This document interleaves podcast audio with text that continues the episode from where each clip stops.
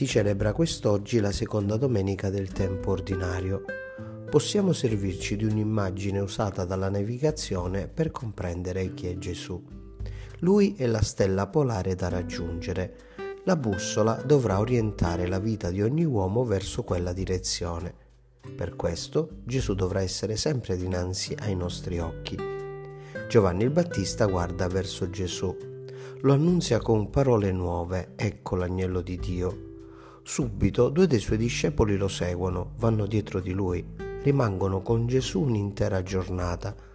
Andrea annunzia Cristo a suo fratello Simon Pietro, conducendolo a lui perché ne abbia scienza, conoscenza, esperienza diretta.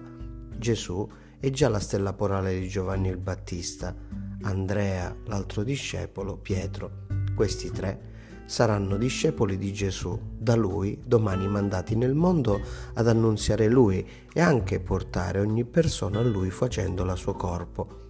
È questo che siamo chiamati a fare anche noi, dare la direzione al cuore dell'uomo perché guardi sempre verso la stella polare di Gesù, ma lo dovremmo fare facendo sì che anche noi con la nostra vita possiamo fare esperienza viva del Signore attraverso le nostre opere. Vedano le vostre opere buone e glorifichino il Padre vostro che è nei cieli. Ecco condurre a Cristo avendo Cristo nel cuore.